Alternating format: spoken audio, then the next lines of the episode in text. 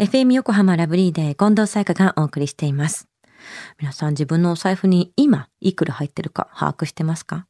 私はまさに昨日パン屋さんに行って友達と待ち合わせをしてたんですけれども、パンを買い終わってアイスコーヒーを買った瞬間財布開いたら100円しか入ってなくって友達に電話してレジまで来てって言いました。やっぱり現金ちょっと持ってなきゃダメですね。水曜日のこの時間はもっと知りたい保険ナビ。生命保険の見直しやお金の上手な使い方について保険のプロに伺っています。保険見直し相談、保険ナビのアドバイザー、中亀照久さんです。今週もよろしくお願いします。はい。よろしくお願いいたします。ね、中亀さんはやっぱあの帯が入ってるやつ、銀行の封筒にいくつも入れて入ってるんじゃないですか？そんなことはないですよあ。ちゃんとね小銭とちゃんと財布にあって、はい両方使ってますから、カードとね。やっぱりね、あの、現金ないと困る店、まだまだいっぱいありますからね。そうですね。まあ、カードが使えないところうんは、うんやっぱ現金しかないので、うんまあ、現金もちゃんと持ってますけどね。まあね、クリップが挟まんないぐらいのね。さあ、中亀さん、え、はい。今週の保険ナビどんなお話でしょうか？はい。あの、最近ですね、まあ、ニュースで、こう、NPO 法人の、まあ、ファインっていうですね、まあ、会社ありますけども、はい。あの、その調査でですね、うん。新型コロナウイルスの、まあ、感染拡大に伴う、まあ、緊急事態宣言中に、この、不妊治療や、まあ、通院に、まあ、不安や心配を感じたと答えた人がですね、83%という結果が発表されたんですよね。高いですね。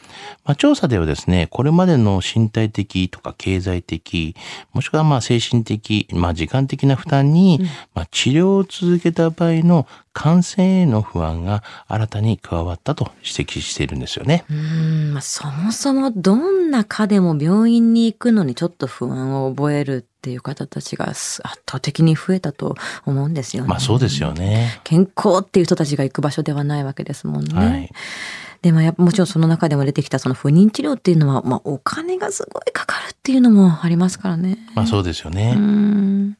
まあそこでですね、今日はまあ生命保険ではいまあサポートできるものはないのかと、まあ不妊と生命保険についてお話をしたいなというふうに思います。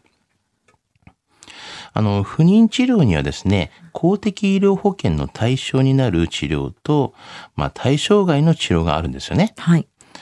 妊活初期のですね、段階で行う、まあ、検査や治療は、まあ、公的医療保険の対象なんですけれども、はいまあ、しかし、まあ、体外受精などの、まあ、高度不妊治療っていうのは、まあ、公的医療保険の対象外なんですよね。なるほど。初期の段階の検査っていうのは保険の中でできるんですね。はい。医療保険にじゃあ入ってた場合っていうのは不妊治療にお金っていうのは出るんですか？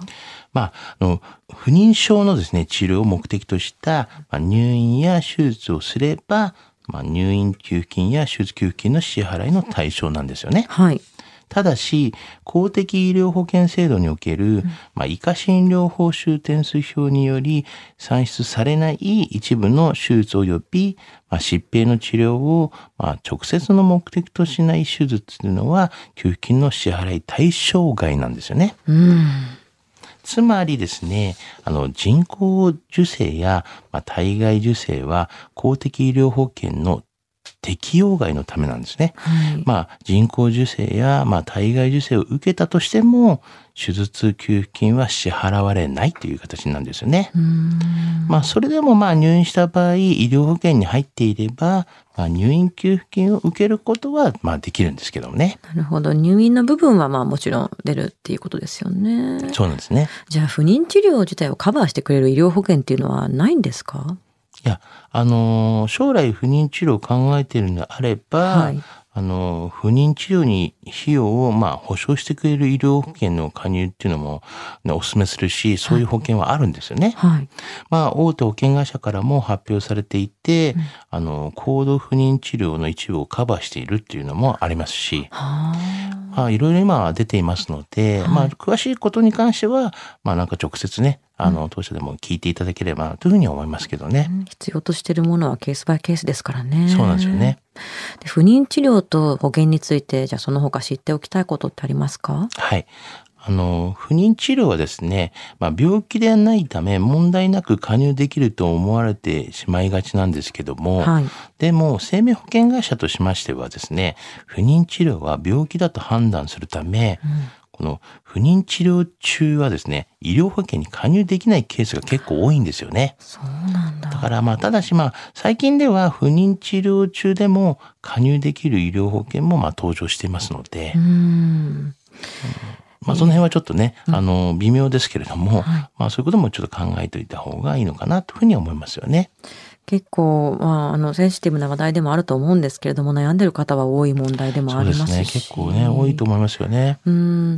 あの、これよく、あの、不妊治療っていうのは、大体なんとなく皆さん女性をイメージすると思うんですけれども、あの、男性側が入れたりするものもあるんですかね？そうですね。まあ一応男性も対象になっているものもありますから、はいそういう不妊治療って、まあ男性女性両方の話になりますので、はい。まあ、男性も一応対象にはなってますよね。うんうんはい。もう本当にね、あらゆる種類のものがあると思うんですけれども、これは相談してみた方が良さそうですよね。はい悩まれてる方は。え今回の保険の話、知得指数は？はい。つまり95です。はい。